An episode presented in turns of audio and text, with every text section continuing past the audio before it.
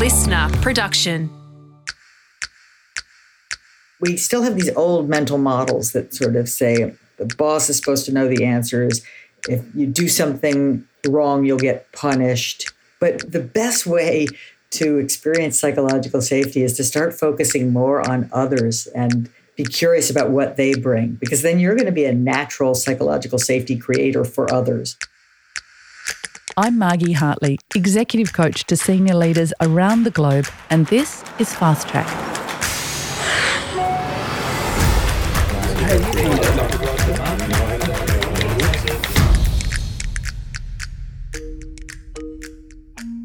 Have you ever sat in a meeting bursting with a great idea and chosen not to speak about it? Have you ever been with your manager and not shared your recent mistakes for fear of losing your bonus or even your job? Have you ever been in a moment where you think the team is going down the wrong track and you just don't share or say anything? If this is true for you, then you're probably experiencing an environment with a lack of psychological safety. Amy Edmondson first identified the concept of psychological safety in work teams in 1999. And since then, she has researched and observed the ingredients for better performance in the workplace. Her work is internationally recognised, and as the Novartis Professor of Leadership and Management at the Harvard Business School, her influence has been remarkable. She is the author of three books. The most recent bestseller in 2019 is called The Fearless Organisation Creating Psychological Safety in the Workplace for Learning, Innovation and Growth. It's a must read for any leader and manager. We are thrilled to have Amy join us. Welcome to Fast Track, Amy. Thank you for having me. Psychological safety took the world absolutely by storm in the last decade, and the research shows that there's an exponential rise in the interest of your work on psychological safety. So, before we begin, what is your definition of psychological safety? I'll define it as the belief that one can speak up without fear of humiliation or punishment in any way. So, it's a felt sense of permission for candor. Okay. So there's discussion about radical candor and feedback in the workplace and these concepts of being able to say anything you want to say and bringing your whole self to work. And I think some people become a bit confused by this idea of trust, psychological safety, radical candor. What does it actually look and feel like in the workplace? You know, I think the best way to describe a psychologically safe work environment is one in which people are really focused on the work. They're talking about what matters. They're raising their ideas, they're raising their concerns, they're asking questions. In in a sense they're able to be all in. They're focused, they're they're engaged because they don't have one major part of their brain trying to size up what's okay and what isn't. You know, they're not reading the tea leaves. They're not cautious. They're they're not tiptoeing before speaking with what's on their mind. So, in a meeting, for example, people would be able to say, instead of prefacing something with, oh, this might sound like a stupid question, I'm imagining in a psychological safe environment, that question or that preface wouldn't exist. Absolutely. One would say, I have a question. Mm. And it's, you know, what's even more worrisome than this might be a stupid question, but is just not asking at all. And I'm sure your listeners, I know I have, have been in situations at work where they have a question relevant to the work itself, but they think, uh, I might look stupid. Maybe I'm supposed to know that already. I'll just wait and see. You know, maybe someone will say something that will clue me in. That's a lot of wasted mental energy right? And it's also potentially worse than that mm-hmm. right it's it's potentially the moment passes you end up doing your work without a full understanding of something that would have helped you do the work better. Yeah i find when i'm going into teams and working with teams that often people don't know what their teammates actually do for a job. They might be leading large teams. Is this something you've experienced also? Yes and it's on the one hand, it's crazy, right? I mean, this is work, right? We sh- we need to know what what each other is doing if we're going to coordinate and collaborate and, and do a great job. Yeah. But on the other hand, it's human nature. And it's human nature to be self protective. It's human nature to want to look good in the eyes of others, and especially when there's a hierarchy present. Yeah, and there's the threat to your actual personal safety, which is your job and your livelihood and things like that. I want to take us back a minute, Amy, and talk about when the realization that you had found psychological safety to be a groundbreaking workplace concept. Was it your hospital research? And can you share that with us? Yes, it's not exactly a eureka moment, but I will say I did not set out to study psychological safety. I wasn't. I was interested in learning. I was interested. I'm, oh, I've always been interested in the learning organization and and in the idea that that people and teams and organizations have to learn from mistakes. So when I was asked to join a study of medication errors in in a couple of nearby hospitals, I thought, well, that's a great opportunity to look at learning from mistakes. In fact, that was one of the overarching ideas behind the study. And my small part of this larger study was to assess the properties of these hospital based work units as teams, to, to use a standard team diagnostic survey to get measures of the attributes of these teams. And then, meanwhile, trained medical investigators would be going in and talking to people and trying to get uh, the error rates. And so I was going to show that better teams made fewer errors, right? It was that simple. Unfortunately, the data didn't behave. Right? What, what the data suggested after six months of effort to collect these error rates, the data suggested that the better teams, according to the survey, had higher, not lower error rates. And, you know, at, at first glance, that was quite disappointing, surprising, and didn't seem right. And, and so kind of a deeper reflection, I just started to think like, what is going on here? This just doesn't feel right. And I began to think about just how threatening, and especially in a hospital environment, just how threatening it is um, to be involved with medical errors, right? It's not, this is not something anybody wakes up in the morning and thinks is going to be a part of their day. And so, you know, provided no one got seriously hurt, an awful lot of these errors are easier to hide than to report. And that occurred to me that that was possible. And so it then occurred to me that maybe the better teams aren't making more mistakes. Maybe they're more willing and able to talk about them. And so that was a kind of insight, but I didn't have a name for it. I didn't have a, even at that moment, I didn't have a way to prove that it was true. It actually took a fair amount of work and some other measures and some other other activity involving a, a researcher who didn't know any of these data to go in and just see what, what it's like to be an ethnographer in these different work units. And what ultimately we were able to show was that mm. what I then called the interpersonal climate in these work units in the same hospital were strikingly different in their openness, just in their sense of candor and openness. So I called it in that first paper, I called it Differences in Interpersonal Climate. And I said that it looked like it created differences in reporting behavior, which I categorized as a learning behavior. So that was a, an accident, you know, a kind of a discovery, but wasn't a very solid idea until I went out to study it on purpose the next time. So I found I went into a manufacturing company in the US and got the opportunity to study 50 teams in all different kinds of work manufacturing, product development, sales, management, you name it. And at this point, I did enough interviews to get the right language to come up with a better measure, a real measure, a seven item measure of this interpersonal climate that I still hadn't named.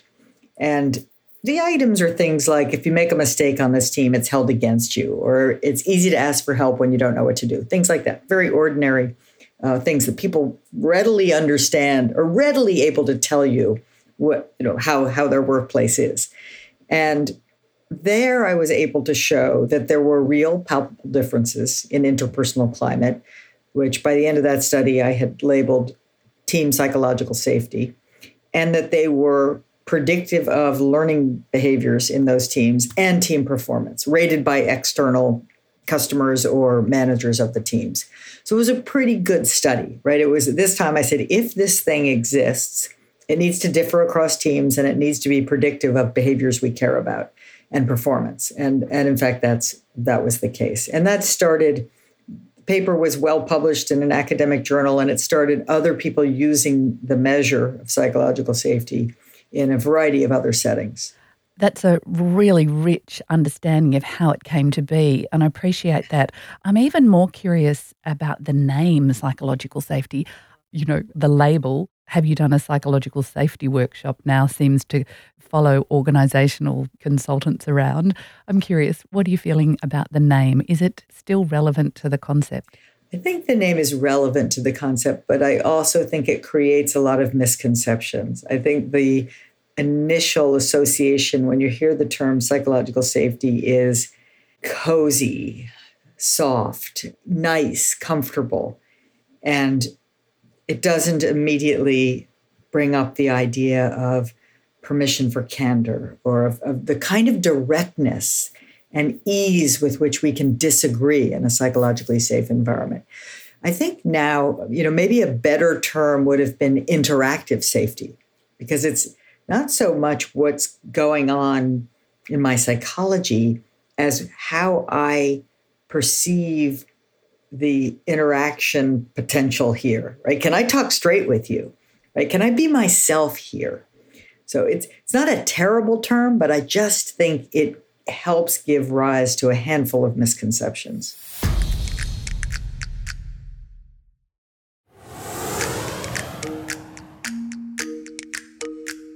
I believe people need to practice and experience a concept like psychological safety, and they're likely to make some mistakes with it. But what's your recommendation if you're trying to embark on a change program of psychological safety in a team, for example, or in meetings? Well, I think it's very important to first get a shared and explicit appreciation for the nature of the work that, that a team does or that a company does. Because, like it or not, we all have, meaning those of us who think about work or who work in organizations, have mental models that are vestiges from the industrial era. Right? The, the mental model of good management is below conscious awareness more often than not is the manager has the answers right the employee executes on those answers right? and if i say that out loud i know it sounds ridiculous it's old fashioned it's you know we're in the knowledge era. We have experts on our teams who know things about coding or about finance that you know we don't have mm. any expertise in at all. And it's by leveraging all that expertise we get somewhere. But we still have these old mental models that sort of say the boss is supposed to know the answers. If you do something wrong you'll get punished. You know when we have outmoded mental models about work and about who has the answers and who has the power we are at risk of undervaluing psychological safety in other words, there's no need for psychological safety if you're the boss, you have the answers, I'm your subordinate, I have KPIs I'm supposed to deliver, and if I try hard enough, I'll be able to. That's kind of old fashioned notion, but it still runs a lot of people's thinking. Mm. So, what we need to do if we are, get serious about excellence in what we now think of as the VUCA world, volatile, uncertain, complex, ambiguous. If you're going to be excellent in an uncertain, ambiguous environment, you're going to have to be talking. You're going to have to be raising questions, mistakes, uncertainties all the time. And we're going to get into them and we're going to figure them out. We're going to solve problems together. So, getting everybody on the same page about the actual uncertain, ever changing, agile nature of the work is kind of step one. Because if we buy it, if we really believe that and we're explicit about it, then it's obvious why we need people's voices in the game, right? If that's not the case, you know, if we have here's the formula, just go execute it, why would it matter if people speak up or don't speak up? It wouldn't. So, getting on the same page about the fundamental nature of the work and the challenge ahead is is step one. What's step two? I thought you'd never ask. so, step two is still, even with that shared understanding, it's important to be proactive in asking people for their thoughts. And of course, that's what you're modeling right here. You're asking me questions. And the beauty of that is when you ask me a question, I promise you, I would feel very awkward sitting here silent you know, essentially failing to answer the question. It'd be almost impossible for me to do. Right? I have to answer because you asked. But the the remarkable thing about many workplaces is that the genuine question is not all that frequently heard. Right? You hear lots of leading questions or rhetorical questions, but the the really dig in and say, what do you think about this? What other options might we consider? What are we missing? Those kinds of questions are just not as frequent as they should be given the nature of the work. Mm, brilliant. And as someone who follows coaching psychology and is a coach, I am passionate about those open how to questions. So it's terrific to hear. You often use life and death examples. I've heard you talk about the Chilean miners and the hospitals. But what happens when we work in environments that aren't critical, like a hospital, and there isn't really enough discomfort to change? How do you create impetus to shift from silence to psychological safety, Amy? Your question is right in its underlying recognition that without motivation, this won't happen. And it's also definitely the case that when you're closer to the life or death phenomena, the motivation is more more obvious, more compelling. And yet, in most workplaces today, there's at least the possibility of truly motivating people to care about what we do, you know, whether that's the development of you know entertaining films for children or creation of fast moving consumer goods or fashion or even uh, machine tools uh, for industrial customers, right? I mean, whatever it is that your company does, if you are a leader in that company, and by leader I mean team leader, frontline machinist, anyone, it's it's your job to make sure you're talking about what we do in a way that is is compelling. Like, why do it? If if if you don't believe it's worth doing, get out of the way. Let someone else you know step in so i guess what i'm trying to say is that in any organization it's possible and maybe even necessary to find the purpose right find the reason why what we do matters and use that so if it's taking care of patients who are very sick that's an easy one mm. but if it's delighting children and their parents you know at pixar that's not such a hard one either and in well run organizations, that purpose is close to the conversation most of the time. So it's much more of an attractive thing doing psychological safety than a life or death thing, actually looking for the attraction. And yes. You know, I'm keen to understand about engaged employees and happy workplaces and if psychological safety is one of those core components. I think it is. And and here's why. I think most of us want to contribute. We want to feel we're making a difference.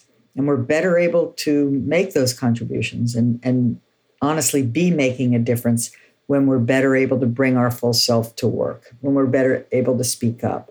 And so engagement and psychological safety are not the same thing, but people will feel more engaged when they are less tied up in self protection, because right? self protection is a, a barrier to engagement you know, if some portion of my energy is spent on, well, how do I look? And is it okay to say this around here?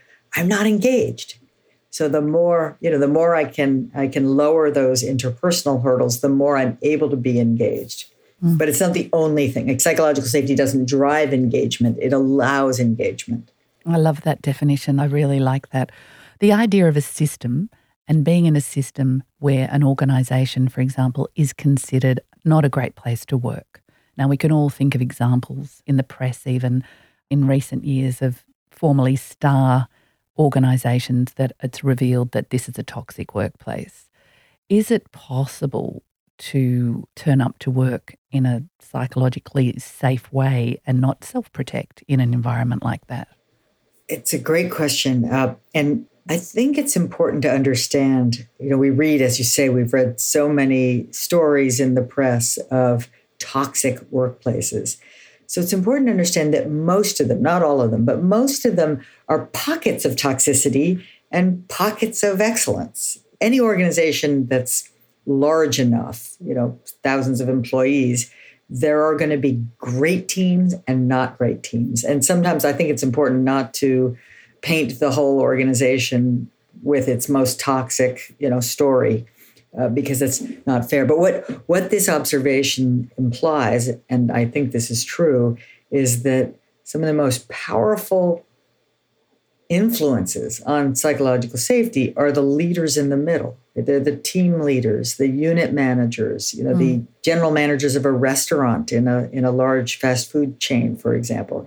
It's not the CEO, you know, it's it's not necessarily your immediate team leader. It's those leaders who are proximal and shaping the influence of the way it is around here. And so when you have unknowingly or not, toxic leaders in those positions of power and influence, you have pockets of toxicity. So it becomes really important to think about providing both better selection processes and better training processes so that the people who are in a position of leading others know how to do that well. Yeah, absolutely. And you talk about hospitals, and I know people who work in hospital teams that are just extraordinary, and then in another unit can have a terrible team of gossip and not being able to speak up. So I do like this sense of understanding what we're looking for as an individual when we go to work, when we're looking for leaders to work with, when we're choosing those workplaces, and for leaders subsequently to be encouraging this really open positive environment of psychological safety. Um, I love that the point you just said about the hospitals, and it can it can literally be across the hall, right, and just a completely different world yeah. um, over there. And maybe I should just also add, I, I am not advocating don't take care of yourself, right? I mean, I think when when people are in a toxic environment, they do have to self protect, and I would advocate them self protecting. And if possible, find yourself a new part of the organization to work in, or if necessary, go to another organization. I love that you've said that. I think it's incredibly important because it's not such a blanket concept that you can't take responsibility for what your awareness is allowing you to see, and which is something I love about psychological safety because it does raise awareness about the environments we're in, our own responsibility, and where we might be in an environment. Before we move on and into our next podcast about teams and teaming, my passion, I'm super keen to hear if there are any tips for individuals wanting to begin and maintain the psychological safety muscle for them at work. What would you recommend? What are your top tips? I think my my top tip is get curious, right? Because the best way to experience psychological safety is to start focusing more on others and be curious about what they bring because then you're going to be a natural psychological safety creator for others you're going to ask them questions you're going to listen thoughtfully to what they have to say so if you remind yourself every day that today is a great day to learn something new about the work about your colleagues you will naturally find yourself asking good questions and when you do that you're naturally drawing others out and just making their work experience and yours slightly better that day.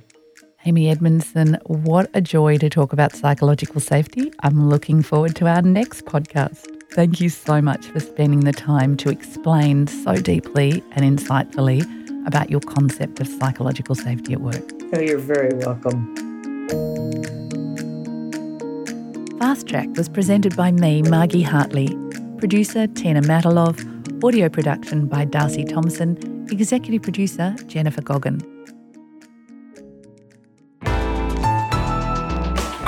listener.